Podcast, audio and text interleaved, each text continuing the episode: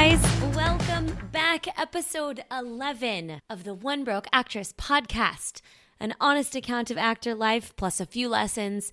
I, your host, Sam Valentine, One Broke Actress, learn in the process. Guys, second to last episode of the season. We are almost there, and we're going to end it on some high notes. This is awesome. I have listened back to this episode already and I am so excited to play it for you today. I sat down with an old friend of mine named David Dean, who is a world class manager in Los Angeles. His clients are high on the list, guys. You can Google him, you can IMDb Pro him, you can see what his roster looks like on your own time. But for now, I'm just going to give you a little bit of background of what today's episode covers. So, David Dean and I have been friends through our CrossFit gym for years. I actually hadn't seen him in a couple years uh, when he sat down to do this podcast with me. So, he was a little nervous at first. Most people are when they sit down to do the podcast, but um, you know, in his brand of business, he's so focused on his clients. It's not a lot of time he spends talking about himself. So for him to sit down and give me the true behind the scenes of the manager world was incredible, and I just have to put that out there right now that I can't thank him enough for that.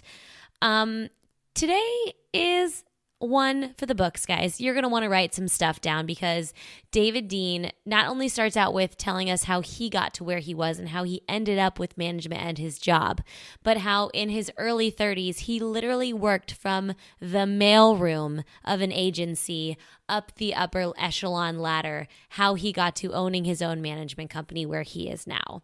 He also deep dives us into the behind the scenes of day to day life for your reps, what they do, how they do it, how his office functions.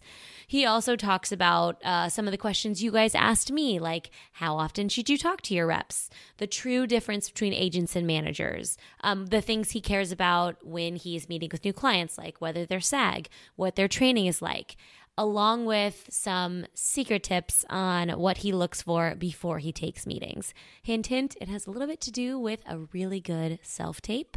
Sound, not nearly as important. All right, guys, that is just a taste of what you're going to get today. So please sit back, relax, and without further ado, please enjoy David Dean. So we'll just kind of get started. All right. Should I light the cinnamon candle? That might be annoying. I have to light the cinnamon candle. No, But I love that you want to do that. Uh, I'm here with David Dean. Hi. Hi, how's it going? So an abrupt turn when we turn on the podcast and I start introducing you, even though we've already been talking. How are you doing? I'm good. I am so good. I'm so good. Glad to see you. It's good to see you too. It's been too long. so long. Uh, you're really busy Yeah. as a manager in this town. How did you? Let's like give everyone a little backstory because I know your stories. We've had long champagne nights talking about life. Um, so let's kind of bring people in. Like, what's your backstory? How did you wind up in LA slash in this world? Oh, that's funny. Okay, so I actually never went to college. I was always entre- really entrepreneurial in high school. So I started um, after high school just traveling around and just having a great time and living in Europe for a couple of years, living in London, bartending and traveling through Europe. And then I was in in New York working in bars and clubs as well, just having a good time. And I actually found myself in Toronto in my early 20s throwing parties. That's what I did for a living. I just threw parties. They started with like 500 people and ended up with like 20,000 over the course of a weekend and like major corporate sponsors and convention centers Like and all this kind of planning? stuff. Yeah, basically, but parties. This was like the rave days back Okay. then. So then I transitioned from doing raves. I had a friend that came to um, a music video director he came to one of my events and was like dude if you can do this massive event like rent this stadium and bring in lighting and sound and security and all the bars getting set up and and it all happens all at once you could definitely produce like a low budget music video for me easy my producers all suck so although i never went to film school I uh, I agreed to do it, and it went great. He said everything ran on schedule and on budget, like no producer had ever done for him before.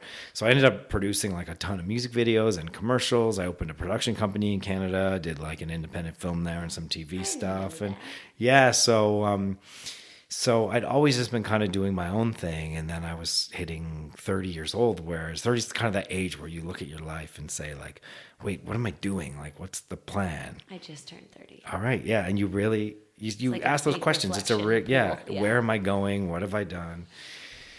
So it was only then that I thought about really having a plan and what I wanted my future to be. And that's when I realized, like, okay, if I'm doing all this work, I really wanted to be somewhere where I can have limitless opportunity. I didn't think in Canada there was, I was in Canada if I didn't mention that, but I didn't think there was enough possibility there in terms of limitless opportunity. So I decided to cash my chips in there. And I did have a friend here. Um, actually, who's an actor who's on Scandal, Guillermo Diaz. He wasn't on Scandal at the Oh. time. Yeah. That's right. Yeah. forgot you knew. But he was like the only person I knew in LA. So I moved here and kind of like stayed with him on his couch and stuff while I was like figuring out what um what I was going to do. And in talking to him, uh, he was an actor and um, so I was able to learn from him a lot about what his team did, what his agents did, manager did, and I realized my skill set would be like perfect to be a manager. I, I was really good with creative people. So as I took the year and got an apartment and burned through a lot of the money from selling my other companies, I met a lot of people. I asked a lot of questions. I had a lot of lunches. Um, to figure out what what my strategy would be coming here. And that's when i realized in the world of like being a manager or being an agent like you can't really go to school to do these things. Yeah. like you got to sort of start from in it and grow from within. So i'm sure a lot of people have heard about like starting in the mailroom or starting as a hollywood assistant stuff. And that's exactly what i did. I went to all the the top agencies and figured out a way to get an interview at all of them. And i was really bummed because CAA and wme at the time uh, you had to have a college degree to get in the trainee program. So I couldn't get in. So my only shot was UTA. That's the only one that would allow you in the mailroom program. So here I am, like this um, guy who'd run two successful companies back in Canada, who's 31 now, 32, like begging to get in the mailroom program just to position. deliver mail and not getting accepted to two because I didn't have a college degree.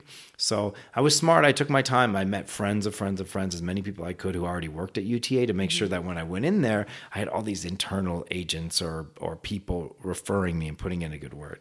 So I started the mailroom there, and because I did get in, and uh, Were you was physically, was it like a mail room? yeah, it was literally like you're in a mail room in the basement.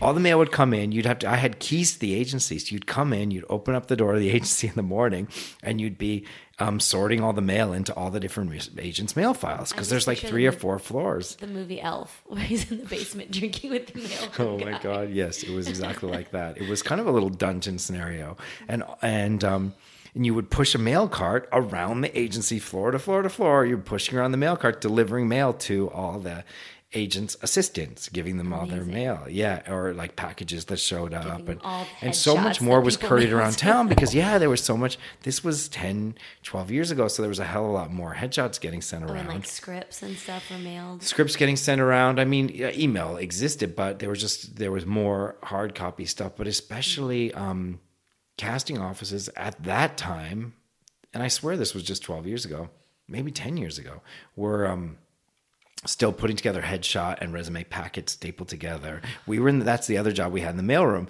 You had like it all the actors the agency represented, all their headshots and resumes were in these each one had their own slot in the room.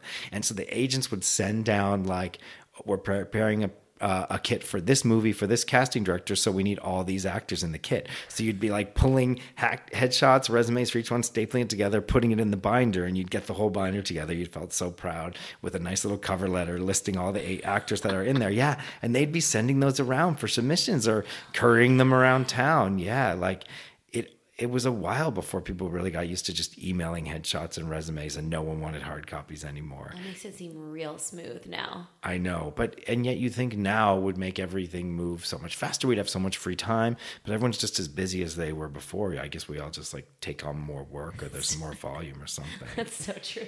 Yeah. So yeah, that's where I started in the mailroom and and just slowly worked my way up. Did you think you wanted to be an agent first? Were you an agent? I was never an agent. I was an assistant at UTA, which is a talent agency, but I was never an agent. And I guess there was a time where I wasn't too 100% sure I wanted to be a manager. I don't know if agent was ever a real thought, but I knew that the mailroom at the biggest talent agency I could get in would give me the most possibilities. Yeah. That I'd be very hireable from there if I was in the trainee program there. So that's why I started there. And, and it's funny, to this day, I do business with a lot of the people that, you know, were assistants with me at that agency who are now like partners in major agencies and producers. And That's yeah. awesome. Yeah. Yeah. Because it is like a boot camp. Yeah. I think you guys all came up together. It was like you're college. Yeah, and now those bonds are close. Like I trust those people more than I would trust like sort of the newer associates or the newer agents or lawyers I do business with. Yeah. All that that's that's like true networking. People you Yeah, and it takes time. time, you know, and to build those relationships and have that trust, you know. So um, that's why I definitely, you know, when you're starting the mailroom or starting as an assistant, it's like you got to go for drinks with all those other assistants. You've got to spend time. You got to socialize with them. You can't really have lunch like when you're assistant. You can't really do lunches like the, the agents and every, you know, the real executives can, Mm-hmm. but when you're assistant, you can do drinks, and assistants love doing drinks, and you can bond so fast with all those other assistants, and it's important. Yeah. That's funny that that's literally important in this town. Um, so when you got out of that world and you started into the management world, if you can break it down for people, what are the main differences between an agent and manager? Because sometimes they coincide so so um, so closely that they overlap in areas. Um, especially in the work you do now, like what is the difference for you between agent and manager? You know, it's funny because people ask me that all the time, especially Canadians, Canadian actors, because in Canada they don't really have that distinction. You kind of just have your agent and they handle everything. So I'm asked that question all the time. Yeah, People The- ask me that all the time too. In the largest sense, like the manager's job is to kind of, you know, guide your career and oversee everything. An agent's job is more specific, you know, and this is like in the larger sense when someone mm-hmm. has a career that's more robust. But, and I'll talk about sort of the smaller sense in a second. But in the larger sense, yeah, your agent is really supposed to be scanning the town, getting opportunities, uh, acting opportunities, uh, you know, and and presenting them to you. And that's really it. Here's an audition. Here's a script. Here's something we're tracking. I mean, that's really what the agents do. You know, because and because in the larger sense, when you're the manager, you're figuring out like, all right, well, client schedules, clients travel, but also in terms of job, like what's the next job we want to do? You're talking to that client every day. Well, you've been a cop like three times before. Now we want to find a lighter comedy thing for you. Mm-hmm. Now we want to find this. So I'm reading, or a manager in general is reading everything, being aware, also tracking things. Oh, we know this is coming out. We know that's coming out. You know, agents is kind of in the law is are more of a a numbers game and just get you the appointment, get you opportunity. But also as a manager, you're dealing with the lawyers all the time, making sure that they have all those contracts done, all those nuances done. If you're dealing with publicity and appearances and, you know, what kind of publicity we want to do, what kind we don't. And when you do have like a more successful client, they have like personal assistants, they have publicists here and in New York, they have, you know, a team of agents, sometimes like up, you know, 17 agents are all CC'd on one email, mm-hmm. plus they have lawyers. So someone has to know what everybody's doing, and someone has to be that person that everyone reports to, and someone's got to have like the final word on everything. Of course, the client always has the final word, but Yeah. someone's got to be in charge of all those people, you know, it's like, balls in the air. yeah, and you think about the manager of a restaurant. What does the manager of a restaurant really do? Because the waiters are waiting tables, the cooks are cooking the food, the you know the cleaners are cleaning. The manager is just making sure everyone does their job. That's the larger sense. That Yeah. certainly keeps me busy with larger clients. I like busier clients who have like a robust kind of business. Mm-hmm. But then when you talk about like a more junior actor or more developmental actor, someone who just is really more about the next job, or when I sign a client, yeah, that's just starting out. At that point, I'm like, fuck those lines because everyone's got to roll up their sleeves and just get into it.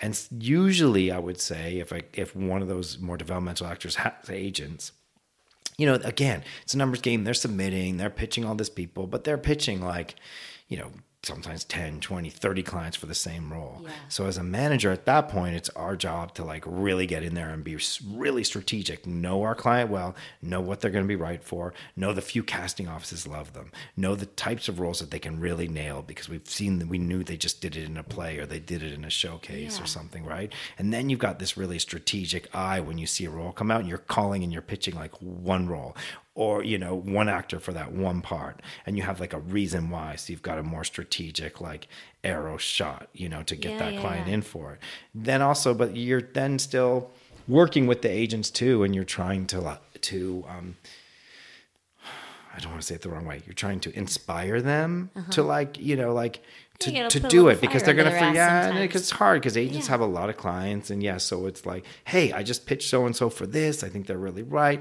They said, you know, here's what I got back. Do you want to try as well? You know, something Mm-hmm. like that. So you keep the agents in the loop on what you're pitching. Um, and the good agents, you know, will will uh, will knock that ball back over the net your way. They'll give it a shot, you know. So you have that back and forth where together your sleeves are rolled up and you're just trying to get the client those opportunities. And if any ma- manager doesn't do that for a developmental client, it's just such bullshit. You know, it's bullshit to the agents to say, "Oh, well, oh, here agents, here's a list of three things my, this client is right for. Can you try to get them in on them?" That's not doing our job as managers when a client is new. Like everyone's got to get in and do what they can to get the clients the opportunities, or they're just never going to break. You know. Yeah. Hmm. I've, we have a lot of listeners who have are on their first manager or are searching for their first one or something like that. Mm-hmm. The the passion of like the way you talk about this, I think I wish that every rep could speak like that because it, like, it gets me excited. I'm like, yeah, yeah, yeah, yeah, yeah. Right. Um, That's funny. what uh what would you then how like how often would you want to speak to like a developmental client then because I, there's a weird line between actors feel like they need to leave their reps to do their job but also they want to be in the know and help if they can and sometimes it feels like uh, actors are afraid to even like pick up the phone or send an email but we don't want to be annoying so what's that line Yeah, I know. I, Also, and it's funny. I was. how many clients do you have just so we have a reference We probably have about there's two managers here and one assistant, so we have probably 25 clients, five of them who are which in in Canada and just send tapes. Cool. So um so there's another manager here, Blair. And so we have like very different lists of people we deal with. You know, we talk to our clients regularly and it's funny i was talking to an actor friend today who i do not represent but who's an actor who was talking about the similar situation where he tries to not bother his rep but he knew of this role he was really right for that the physical description was definitely him but also there was like a sort of skill set that he had that made him really right for this role. Plus the show had like had a pin in him a couple times. So the show knows him. So he just called the manager and his manager kind of gave him you know a hard time about it you know which is so crazy and so disappointing that that happened, you know, because I feel like we talk to our clients really often and the only and I don't mind when clients call because they hear parts they're excited about or they know they're right for and they call and they heard of it. I don't mind. I think it's great because, you know, then we talk about it and we can usually say we're tracking it already. I think the only thing that I don't like, which my clients don't do anymore, or uh, they don't really do, I think because they know they're in good hands, is when clients, what did I call it, ride the breakdowns. That oh, drives clients insane, and I feel so bad because it's like you're on breakdowns and you're just like, oh my god, the lead in the next Star Trek movie is exactly the same height as me and has the exact same color eyes. Why the fuck am I not going out in the lead in the next Star Trek movie? What the fuck, you guys? It's like, like, emailing you after every deadline article drops is that like that Oh yeah. thing? Oh, that's a whole nother thing. Yeah, the deadline thing. That the new thing is like, no, we're it won't even be start casting for next year, and they send that out. No, that happens like never. If it does, I just give clients a hard time about it. But it's hard with the breakdowns because I don't know. I think it drives clients so batty because there's always a reason whether a role is getting offered or whether they're not. They want like a certain ethnicity, or mm-hmm. you know, they have a list of people, or I don't even know what, but it's re- you know and sometimes they'll release a breakdown and then they don't even get to it still for two months or sometimes they release a breakdown and they just cast one session the next day and it's done immediately so i mean that is our job to be on those breakdowns all the time and seeing what's going on and tracking them and all that stuff but it's so yeah, when clients just see a breakdown, what about this? What about that? What about ever? I mean, it break. It, it's frustrating for the rep for sure, but it also breaks my heart to think a client feels like they need to do that because then they yeah. obviously feel like my reps are not doing their job and don't have my back. I think yeah. when reps are like, oh, we pitched you for that or pitched you for this, or you're actually getting appointments or seeing stuff coming in, or the few times you do say, what about this breakdown? And your rep has an answer and say, submitted you, called, they're doing an offer, or actually they only had one session, it was yesterday, and your rep's like informed about it. Mm-hmm. After you do that a few times, I think you'd probably stop because you're like, okay, everything's handled. Yeah. But if you get some like textbook answer, oh yeah, we submitted you, we'll see what happens, and they're not educated on the role at all, or you hear them like typing away to like look what the role is or whatever, then you're like, dude, I know something's up, I can smell it, you don't know what's going on. Yeah. Yeah. Then you get paranoid and crazy, it's, right? And it's so easy to get that crazy because we are all at home or at our day jobs and just wondering what the hell is happening behind the scenes. And it's just, it's everyone, I think, tends to get in their own head about that sometimes. Yeah.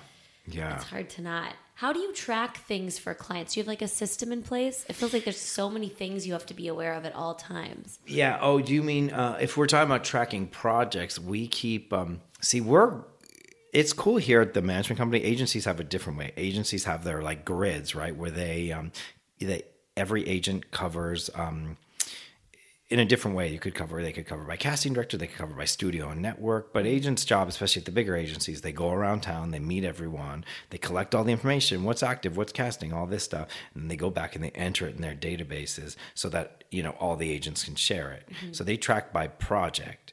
Uh, we of course here don't need to track by project. We track by actor because we only have like you know 25 actors, right? Mm-hmm. So we keep. Um, uh, we get the grids from the agencies because we have again these friends from way back in the day. They you know they come in handy because they uh-huh. slip us you know their grids. So we get grids from the big agencies. So we go through them, we highlight everything, we write down all our actors' names that are right. What and then, a grid like? What what information is on a grid? So they basically are like breakdowns, but it's like a breakdown page, but okay. it's um uh, their agency's like internal breakdown system. So every page would start with studio and the date that it's casting and who's directing it, if it's actively casting, you know, and the roles that are cast, what the roles are, what it's about, all that stuff. So it looks it's it's like a version of a breakdown. It's basically more or less. Okay. So so the grids come in like a telephone book, you know, and um, and then we go through and pull all the pages for any project that a client could be right for and we have like different color coding for our clients and stuff and so we keep the grids and then you know uh, uh, blair might pass over to me like a folder every day like this one here on my desk here oh, nice. and so you know so then it's like oh, here's something that he wants me to know for this particular client with their name written down it, or here's like a new one. So the ones that are super hot off the presses, we oh, will. Cool. They do, yeah, they're just like the breakdowns. Have around. The yeah, and then list yeah list the client's name on them that we're pitching, and then we do like color coded post its on um, each thing with all like the updates. So like November 6th, it says like emailed the casting director. And then it'd be like November 14th, like followed up with a phone call. November 15th, okay. they said they're not getting to this role until they have this role. And then the next note will say, okay, well, you know, they're just testing for this one role, but when they have this done, then we'll know if this is. So we just keep writing all the updates, you know, to try to just keep uh, tracking on a post-it note. yeah, on a post-it note on top of the page. Yeah, I mean that's what we do here. I don't oh, know, yeah, and it works. And then we're just always updating the folders and all this stuff with like the notes of what we're tracking and what we know and passing them back and forth and all that stuff. That's so cool. But it There's takes forever to get like it's crazy. This is what makes me laugh. I don't know if this is like totally changing the topic a little bit, but no, like to get one appointment, like like I said, we're getting the grids, we're going through, we're highlighting everything, we're tracking stuff. You call the casting director, you make a note, they say call back next week. You call back again, they say, oh yeah, we're starting to look at people. You email it, then you email again to follow up, then you call to follow up in your email. Then they say we're working on the other roles. Then they say, oh yeah, but now we're testing that other role. As soon as we have this role, we're going to get on the role that you care about. Then you call back, did you get your test? No, we struck out okay, well, when are you testing again? Oh, we have a person. They're on hold, though. Then it's like you call again. And then, great, they got their person. When are you setting up? Well, submit again. Well, same person I emailed you two weeks ago, but okay, we'll email you again. Then they say, okay, well, we're just reviewing. We think we might be going diverse on this role. So let's just put a pin in this person. Then you call back again. Oh, are you still going diverse? No, we tested diverse choices, but there's no one the director likes. So now we're open to okay. Oh, great. What about this person? They're like, amazing let's get them in. For an audition. Oh my God, this is so great. And that's in success. This is in success. Oh my God. and in success, yay, we got the audition. Then you call the client, and then, um, you know, the client is the appointment's the next day or something, right? And the client's just like, I worked on this for six hours. You don't know how much work I put into these auditions. You don't know what it's like to be an actor and how much work you have to put in. And I'm like, oh my God, we've been tracking this project for like six weeks now this has been floating back between mine and Blair's desk with phone calls and emails and tracking. And I'm so sorry that you spent six hours preparing for this role and people don't know how hard your life is. Now I know tomorrow, while you're off at the beach with your friends all day, bitching about how, you know, you don't get enough auditions, I'll be here in the office with Blair passing this folder back and, Back and forth, forth. for eight hours. Again. And I'm not calling you saying, I was in the office eight hours yesterday. That's amazing. I wish people knew that. See, now the masses will understand. now they do. Now I'm going to get fired by all my clients. Now we're gonna. people are gonna email you after this podcast. but it's so much to get one. Uh, my point is, yeah. So you were asking the process of getting auditions or how we track them. That's like bananas. It's long, yeah, it's long. And then, but conversely, though, sometimes a role comes out and the next day the, the audition happens. So you have to be ready for both. You can never be like, oh yeah, this is going to take forever. Because sometimes the the auditions are all the next day and they have their choice, and you're like, what? You know how to go so fast. So you got to be ready for anything. So much to learn. When you pick up a client that's developmental and you don't have a lot to like pitch them on and that kind of stuff. Yeah. Um, especially when you're passing back and forth and giving people multiple calls about why they should bring someone in. Yeah. How do you do that with clients who don't have a lot on their resume?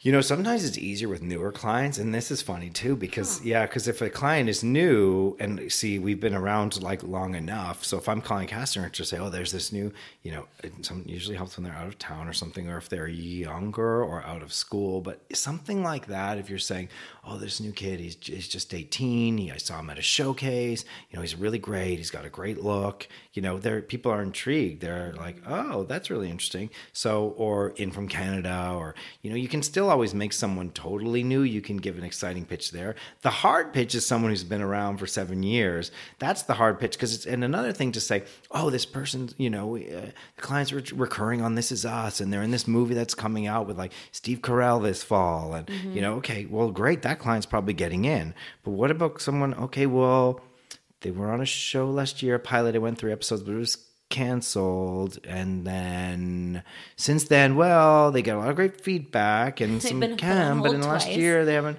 had some pins. But uh, you know that's the harder pitch because now You're you're, like, right now, so go ahead, James. Let's do it. you know what I mean? Because then, how, like, how do you make that person stand out in front of everyone else when you're calling to do the pitch and stuff? So you're really relying at that point. If someone's been around a minute, really, you know, I'm relying on knowing who in that casting office has seen that client before and Mm-hmm. who championed them before, or that they've done well for a casting office. I mean, that They're helps fans. me. Yeah, because it's like, hey, remember so and so? Like, they're off their show now. They're totally available. Meanwhile, I'm like, yeah, they've been off their show for a year, but I won't mention that part. They're off their show now, totally available. It's like you know? advertising Remember, speak. you liked them so much when you saw them two years ago on CSI Pasadena, and there was like, it wasn't quite a pin, but it was definitely a firm hold. Like, you know, like so. That's harder. It's the new new people. It's easier. yeah. Oh, Yeah. interesting. Yeah. I wouldn't have thought that. Do you ever take on clients who aren't SAG? Oh yeah, all the time. Yeah. Well, well, not all the time, but like there's two world of clients that I sign. But I do like to sign like those new, especially new younger people that Mm-hmm. are like fresh out of, especially Canada or whatever. And um, Yeah, like we have a lot of Canadian so clients here. Well, I'm originally from Canada, so yeah, Canada's hot Canada's right so now. hot right now. Um, I I do have a lot of people in from Canada, and I like to go there and find those fresh new people. And um, you know, and it's funny. This conversation just, happened a little while ago, where someone was like, "Oh, well, they're not SAG, and and uh, you know, is that going to be a problem?" I'm like, I don't know if majority of my actors were ever SAG before I signed them. Like a lot of them, I don't even know. And they're like, "Well, how do we? Do you, like? Do we have to get some points or like do it?" I'm like, I don't know. We just always figure it out, and it's hilarious that I don't even know clients just get SAG. Like you just figure it out, Yeah. and. It, I'm only joking that this happened because only recently in my career was an American kid. He got a job and it was like one of his first jobs. and uh, he ultimately wasn't able to do it because they couldn't Taft Hartley him. I think it wasn't budget. I think it was in terms of time. So let's not blame them. Oh, But it might have been budget. But anyhow, and I'd never seen the happen before, and I was like, ah, it'll be fine. It's not, it's not a problem. Like no worries. And uh, he didn't get the job. And it was like this young kid, I think 19 years old, who was like excited. It was a oh, legit Oh, first a credit. And yeah, he was really bummed. And I'd shocked. It was like, I, I'd never seen that happen. We always just figure it out. It always just kind of happens. Yeah. So Do you get bummed out when that kind of thing happens for your clients? yeah, because I think I can fix everything all the time because things go wrong all the time. Everything's wrong all the time. And Good to know it's not just us. yeah feel like so that. so that's also the thing when you, when you talk about a manager in the larger sense you know who has like big teams of publicists and lawyers and agents and assistants and all that stylists whatever something's always going wrong so i also figure my job is like the guy who um you know the magician who has like the steel spikes and then there's a plate on top you know and then there's all they, so they keep the plate spinning on top and then you run and get the other plate spinning on top and the other plate spinning on top. So clients have like a lot going on in their careers. That's what i say. My job is all day. All i do is run around keep the plate spin spinnings the on plates. top right? That's what i do. And then they all get running and then one of them gets tired so i got to keep moving it around again.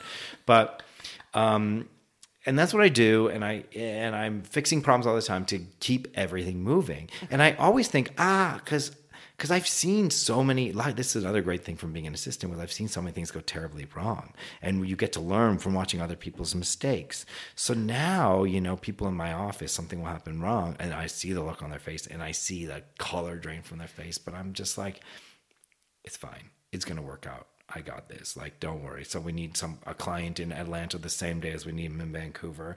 Like, don't worry. Like, we got this. You know, and nine times out of 10 99.5 times out of 10 i'm right. But yeah the other day it was the most heartbreaking thing. Oh my gosh it was like maybe last month where a client was like shooting a pilot in cleveland.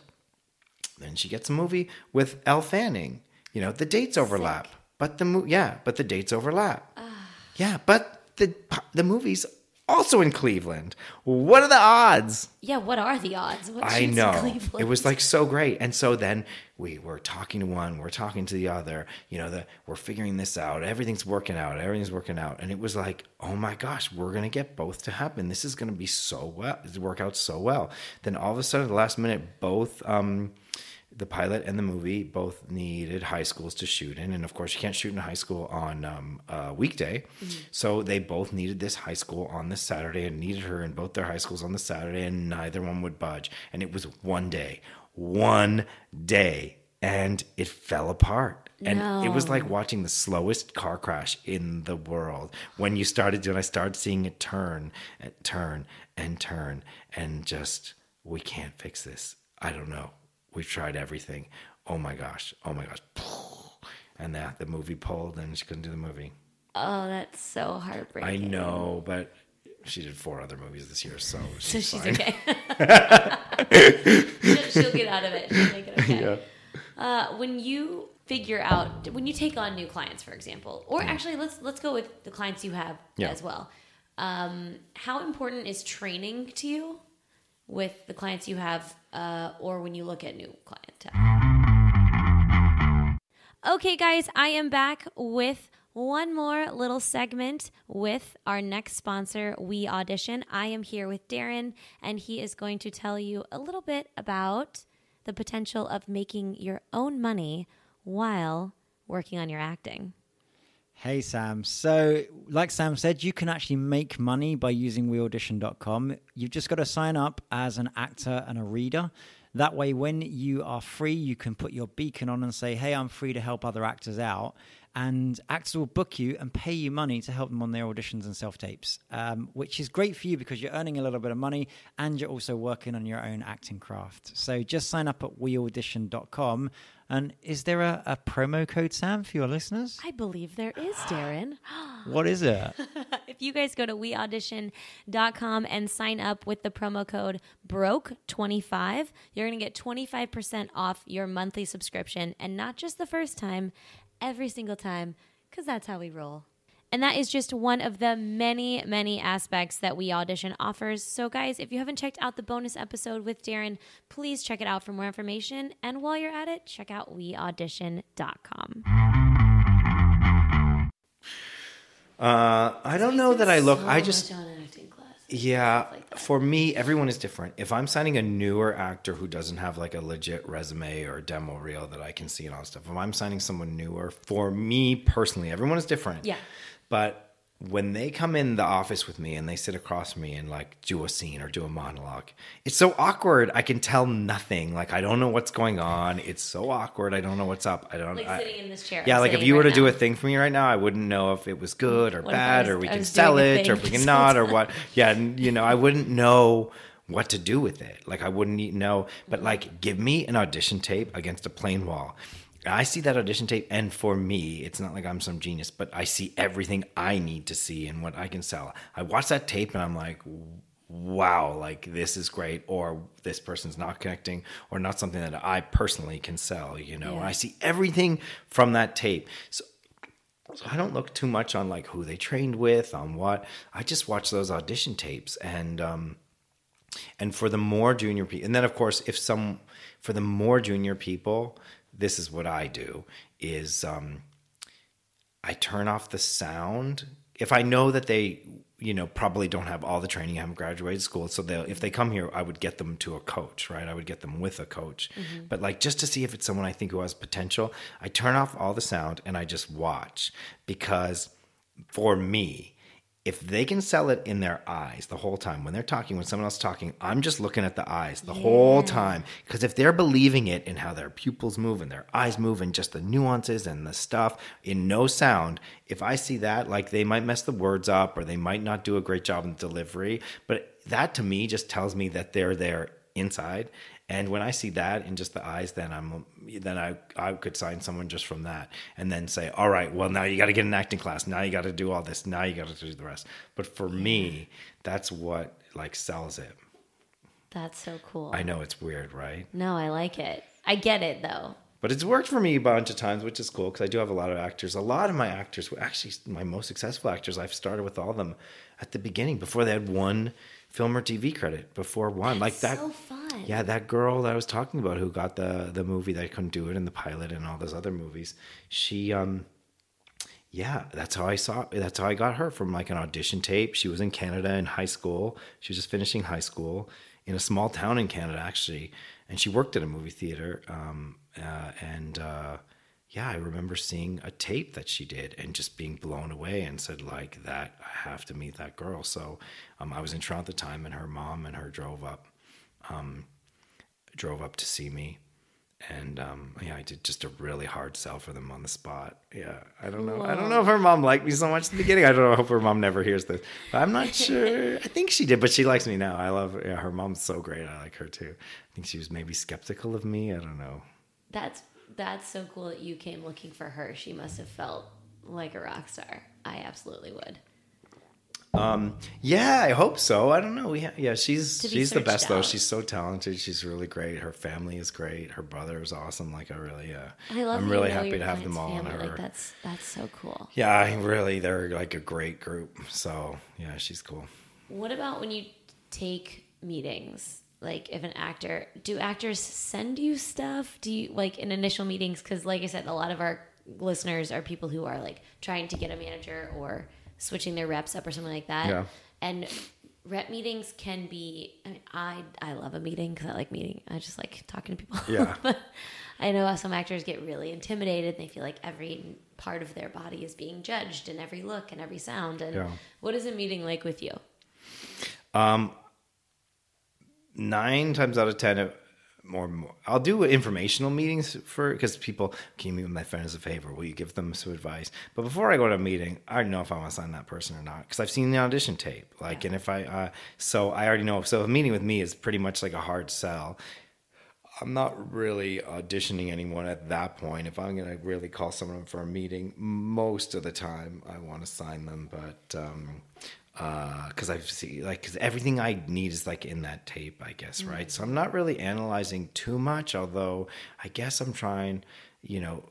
although a lot of times I'll sign someone a new person. This is not. There's a difference. I guess, like I said, right. There's the version of the person who's like got a career and got stuff going on and mm-hmm. all that. Then that's a very different meeting, right? We're trying to see that we hit it off with each mm-hmm. other and all that. But if we're talking about someone who is developmental, um, on occasion though, I'll sign someone developmental and then like just temporarily. Now let's see if they have the work ethic. Here's a list of classes. Did they go audit them? Here's something to put on tape and to do, you know, Thursday at noon. It may not really be due Thursday at noon, but I say it's due Thursday at noon because I want to see if they're going to get it in at Thursday at 11:59 or are they going to get it in Wednesday night? Did they go audit the classes that I said? Like do they do the things that I say to do? Do they have the work ethic or do the excuses kind of start coming in, right? And um You'd be surprised how quick the excuses come in. It's shocking to me because people I, like ugh, people just try like they would kill for a really good rep, and then I think so fast things are uh, the shininess wears away of of the good things you can get in this town, and it's like people don't appreciate what they have, and it makes me upset. they just come in with the excuse like, do you you does that happen often? Yeah. I feel like actors. So many people here are not. Yeah, so many people here wonder why they're not successful, and there's always a reason why people are not successful. If you ask me, there's always a reason. I, I, so many people just make excuses and are lazy, or they don't want to hear. They don't want to do what they really like. uh, If there's certain advice that they're given, well, they don't want to do that, but they'll do this. You know. So I, I don't know. I'm speaking in general terms, but. Yeah, that's accurate. But I guess that's not even. I'm now I'm contradicting myself because at the same time, you know, there are people here with like legitimate potential, but that just can't get the shots. Right? I know that's around somewhere. Yeah.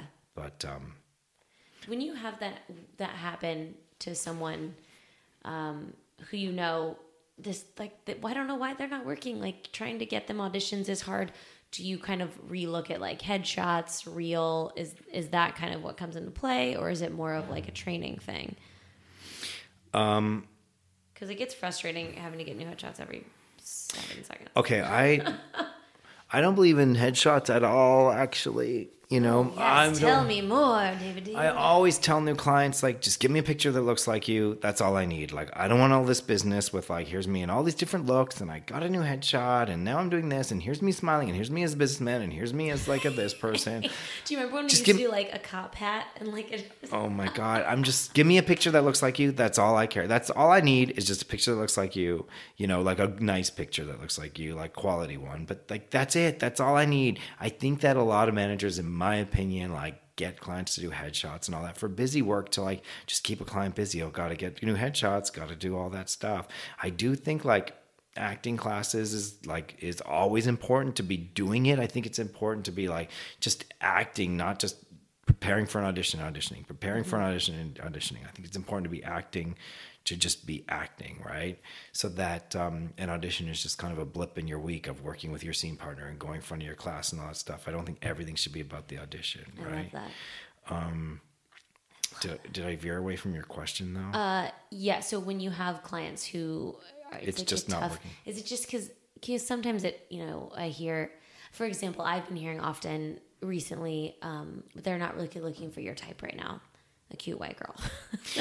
yeah okay i see what you're saying. Well i mean i i certainly have clients like i was very fortunate at the beginning of my career i had a handful of clients who like hit really quick. And that would get great things for me and my business it moved really forward. But at the same time there was the, now the clients that i like believed in and but they weren't hitting really quick. So I can only speak like so. I don't know if you're talking about clients that don't have reps and can't get in and all that stuff. I don't really know about that because I'm a rep, so I'm, I can speak to my clients who have reps and have auditions, Yeah. but it's just not hitting. And I'll tell you, uh, now that I've been in this business for 10 years as a manager, like I flash back to people's posters that are on my wall right now um, who had a really slow start the career, like would get a guest star, one day guest spot on Castle, and that would be their one gig for the year, and who were so good and everyone liked them. And I remember um, saying like you're good like and i knew they were good and you know you just got to hold on. They're like what else can i do? Do i need to lose some weight? Do i need to go to the gym more?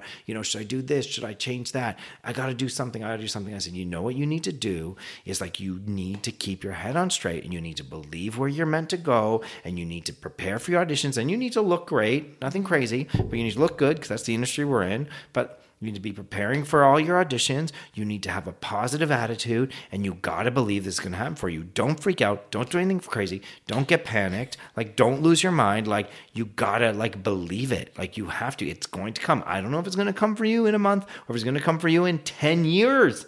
I don't know, but it's to come. And it's really nice now that I've been in the business this long because I do actually have a couple clients now who are on shows and in great movies and have great careers that I had those conversations with the past who were losing their mind because why won't it happen? Why won't all- it happen? All you want to do is like is find things that you can do. I'm like, I'm gonna cut my hair. I'm gonna diet. I'm gonna exactly go to the gym more and more and more and more. Yeah. And it just feels like you're just like doing things just to do them. And I have some clients now who were having the same concern. And, um, uh, but I believe in them just as much as I did like the day that I signed them. There's this one guy who is probably my oldest client too. And, um, he's so good. He's so talented. You know, actually, when I signed him, how many, uh, God, 10 years ago, I signed him. And the first week after I signed him, he tested for one of the leads in Shameless. What? Yeah, week one. He'd been working already. He did like he's been doing some stuff, but like it was like, dude, we're off to the races. And since then, you know, it's been um, you know, a hard path for him of like working and recurring and stuff here or there. But like he's so good and he's so distinctive. And to me, he's such a star. And um, you know, he he it's going to happen for him, you know, it's going to happen for him, but I'm just like, dude, just hold on. But wow, that day is going to be so great when it does, you know. And I've been able to share those experiences with other clients. A client now who's just like buying a house now, you know, and who's on like a hit TV show and has a movie coming out with Johnny Depp this fall. And it's like, um, is Johnny Depp a big deal anymore? He was when he shot the movie. I don't Still think he will deal. ever not be. okay, great. I think he's cemented. no, I bet he had some drama lately, so I don't know if that's Uh, yeah, yeah, yeah. But um, but it's so nice to see this client like getting all that he's due, and also he's being such a good person about it. He's so grateful and so appreciative, and so you know, I mean, it's just it's awesome to see, and it took time, and it was a tough road, and there were some panicked moments in there, you know, and I understand that. So uh so it's nice. So it does happen, but I I don't know. I think people you just got to like persevere, I guess, Yeah. too. Um the other advice that I give to clients is like because every you you know you need that thing. You need that like job that gets people excited right? You book i've seen clients they booked that one role. Someone booked like a guest star role in a pilot. It was a one day guest star role in a pilot. So it wasn't you know it was awesome to book but it's not that hard to book. You're not mm-hmm. testing in front of all these other people the only part but like the pilot got picked up they loved him in it so much they wrote him in episode two and episode three and episode four right? Now all of a sudden like he's got a career now because of that thing that he little hand in the in the in the in the stone wall the first grip that he was able to like start climbing up from there right? But a lot of people are waiting for that moment mm-hmm. that thing right sometimes I wonder, like, it's like, you know, and that's in this day of like social media and YouTube and all that, though, if people can be like creating stuff on their own, if someone really wants to do it, really has drive, like doing a web series, like doing that stuff, at, you know, comedy skits or whatever, skits or whatever Just to keep online. like, in the game. Keep you in the game and all that. You, I guess you never know what's going to hit or what someone's going to see or someone could really like, right? Like, Yeah. you know, a web series is a lot of work and a lot of commitment, but people can do it now. And if you have like-minded friends, well. like, yeah, you can, you do a great web series that people pay attention to. At least you're not waiting for other people to say yes, yes. you know? 100%. Do you care about social media very much? oh boy, we're going to be talking for a while now. Here's my thoughts on social media. Now, I look, I know not to get into my client list specifically, but like I definitely do spend a lot of time talking about social media and mm-hmm. talking directly to a lot like to YouTube or Instagram or Snapchat people, whomever. So this is like a lot of my life right now. But the way you said that. well, because the one thing I have to say that I think a lot of young actors are just getting wrong is that no one cares about your Instagram. No one cares about your Instagram. Like young actors, aspiring actors out there, Stop taking your photo by pink walls and hashtag summer days and all that moment. I'm telling you, like nobody cares. Nobody cares unless it is not a conversation if you're auditioning for a role. It's not even entered in the conversation. Unless you have over a million followers, even then you're not getting the job. It will be just an anecdote like, oh, uh, they had a guest spot on um, you know, they did a guest spot on uh, House of Cards, and yeah, and they have a million Instagram followers. You know, like it. It, it will be mentioned. Mm-hmm. You're not going to get the job because you have a million Instagram it's followers. Not that big of a bargaining chip. no, no. Great. It is not, but over a million. Okay, cool. But the, uh, you're not getting over a million but unless you're people, on exactly. a successful show already. Exactly. once like you're, comes with the hey, success. Once you're on a successful show, now there's a different conversation with social media. Absolutely, it's important for you when you're on a successful show. You need to make the most social media because you need to own your fan base. You need to connect with your fans, figure out who they are, talk to them, because that's your power once the show is done. You have a direct line to your fans. When your show is canceled and you're off the air, no one's connecting with you anymore. You're rolling the dice, hoping you get that next show. But if you have a fan base in the millions, then then that's your power because you have an audience and you're connecting with them. And mm-hmm. and whether you want to do endorsements or not, or whether you want to do merch or not, that's your choice. But you can bring those fans with you and stay connected with them, uh, which is great. But when you're starting out and you think, oh my gosh, I've got 2,000 Instagram followers. Maybe I'll get 70,000. No one gives a fuck about 70,000 Instagram followers. No one gives a fuck about 100,000. Like, you know who cares about 100,000 influencers? $100,000 Instagram followers? Person who cares about 100,000 Instagram followers is teeth whitening, fit tea. And I don't know what they give you for that, sugar, but maybe a couple, I don't know. Yeah. And probably, I don't even know what those people make. A couple thousand dollars, maybe? I don't even know. Probably not even. I mean, I have like 2000 and they've asked me to sell things and it's But what money? But they want me to buy it at a percentage off. I see. It's it's garbage. It's garbage.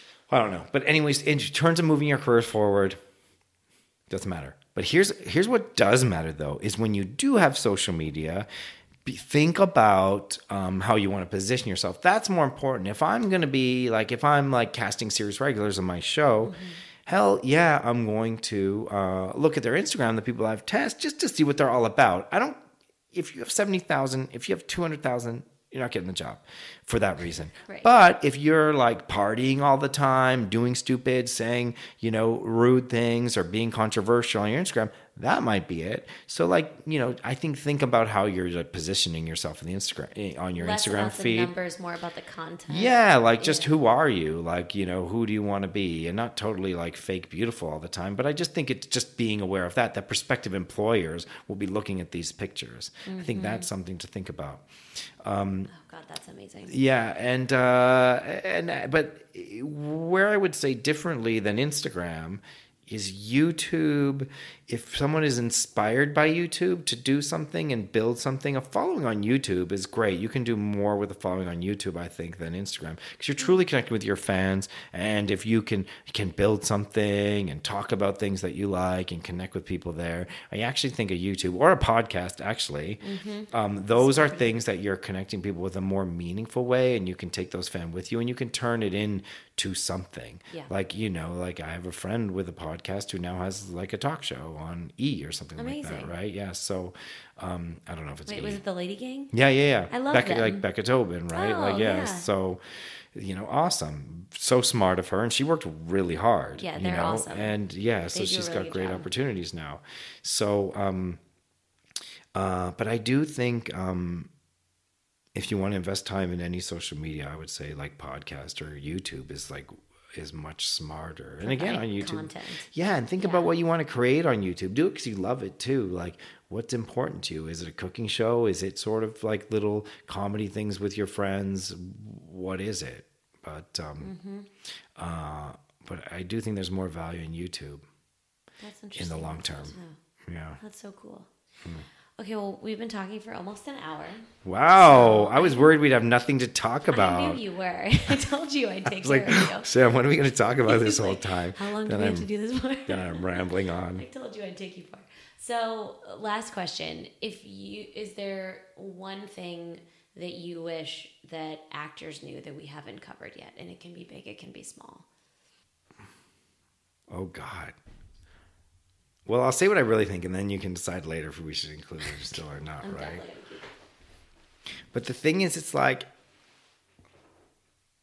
when it's so hard to get in, when it's so hard to get in, if you're out to all these reps and you're going on all these auditions and you're not getting jobs and auditions and auditions, like, you know, my clients that work and are doing well, they get going on audition, audition again and again, and they test on things and they're pinned on things and they do work. And the clients that aren't hitting, you know, I have clients that aren't hitting that consider themselves not hitting, but they're recurring on two shows this year. And you know what I mean? Like, Yeah, your scale changes. yeah, I guess your scale changes, but like, oh God, this is terrible. But sometimes I wonder, it's like, do you have to be an actor? Like maybe it's just not meant for certain people. Like maybe just pick something else. Is that terrible? No. You know, I think if you can, I think someone always said if there's anything else you can do other than that, it's a famous person said this, right? Didn't- People always Oh, say- people like, if always there's say if there's anything else you can do other than acting, just do, do, it. do that. Yeah. I wish there was something else I wanted to do. Oh no, really? Do you? God. It'd be a little easier, I think. yeah, sure. This is a lot all the time. Um, it is, and I just wonder if certain people should just like pick something else. Because if I wasn't a manager, I guess I would just pick something else. Like, I mean, I like it, but maybe I would like owning a restaurant or mm-hmm. running a business that makes soda. I, I, I, I, don't, I don't know. I just mean like, like a, I don't know. Maybe I would. But so you did a lot of reflection and work to get where you are, and I think that's the difference. Though I chose this career because I just thought I wanted to hang out with famous people and have a house in the hills. That's really I was like. But I was. But honestly, we're recording this in his house in the hills, so you're doing okay. so yeah. Uh, but I chose it because I just wanted to pick something that I knew would take me a long time. I'm like, I realized in my life I just like making goals happen. Like I just figure something out. So if it was a goal that I do in three months, well after that, oh now I'm bored. I need to make something else happen. So I chose this job because I knew it would take a long time for me to like build up everything I wanted to build up. So uh, it would give me some reason to get out of bed every day. So I just kind of like chose it though. I'm gonna go do that. And how the hell am I gonna figure that out? So uh I did. But again, the advice that I would give actors, I don't know. I don't want to say never give up because I just feel like it's okay to just give up. Actually, Oh God. No, no, just pick like something it. different. I like I like the idea of reflecting on what you actually want to do. I'm not kidding. It's really good Oh, because people out there. A lot of times we get a lot of the cheesy. I don't want to be like cheesy, but you know what I mean. It's like you are so good. It just keep doing me like. But are you still happy? Have you thought about that? Like, Right. is- are you still happy doing like when it when it hits? Or do you feel that good, or does it feel like more stressful? And I do. I think it's a question everyone should ask themselves. Actually, Well, Well, speaking of like and finding the happiness and all that, I'll tell you this, like, and I know because I've seen it, so I can speak about this, but I've seen people get everything they want in this business and they're more miserable than when they were before. I think so. Uh, I don't know. So if- find your so happy. the I don't know. So the belief that like all this career and all this money and all the popularity is gonna make people so happy. Um, I don't know. I you know I guess it's such a movie thing to say like, but it doesn't bring you happiness. But it really doesn't. I've really seen it. Miserableness. Is that a word? Miserableness? it is now. Miserableness? I don't know. anyways but i i've seen it firsthand and it's shocking everything people dream for and they're miserable so eh, so eh, i don't know so No, I, that's that's. Oh. that's true. This is well, really I always say that you need to find your uh, other happy stuff outside of this one because it's like if you're working once a year, there's a, there's 364 other days that you have to fill your time, and it hopefully is with something that makes you happy also. yeah that's really true i mean because thinking i guess that's true like just thinking that happiness is going to come when all those things occur but if you can't like be happy now Yeah. you know um, you probably won't be later i suppose i don't know On that exceptionally positive note, That was so negative. I'm horrible. It's just it's been a long week maybe and it's only Wednesday. No, I don't know. It's, yeah, it's, it's almost Thanksgiving, so no, I love that. I like I like that you're real. I appreciate that. A lot of people bullshit. Just quit everyone. Just quit now. Your lives will be ruined. And I'm so excited for it to be back. Oh, is there anything else you want to leave us with, David Dean? Yes, something more upbeat.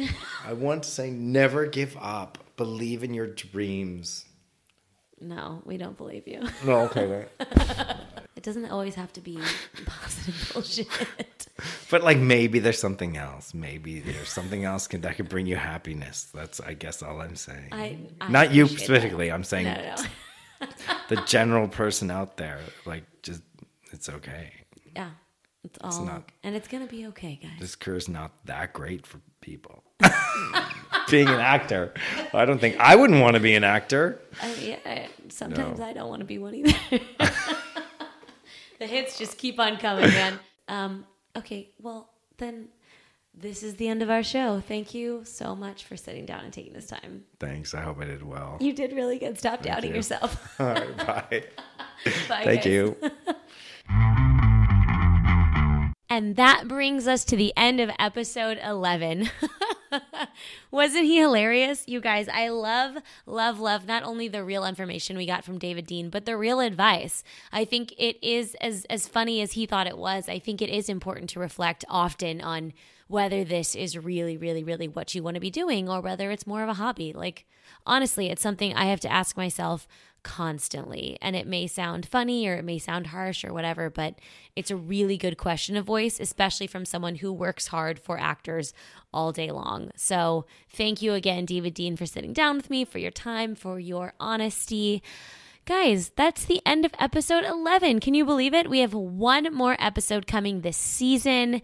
It's going to be great. You guys probably already know I promised you another roundtable episode. So we're going to end episode 12 next week with a special roundtable actor episode. Get excited. Big shout out and thank you to WeAudition for sponsoring this podcast. If you guys haven't checked them out yet, now is the time. Get on board, give them a look out. That's a great way to keep your skills sharp and get in some scene work over the holidays. When everyone else is chilling, you can be doing a little extra credit. Just an idea. Keep an eye out. We're going to work with them hopefully soon on another self tape challenge again in 2019. You guys, thank you so much for the ratings, reviews, contact me on Instagram, all the things. Follow me at Sam Valentine, tag me in your posts, subscribe to this podcast, share it with your friends. And that's all I got for you today. Happy Hanukkah. Love you guys. And I'll talk to you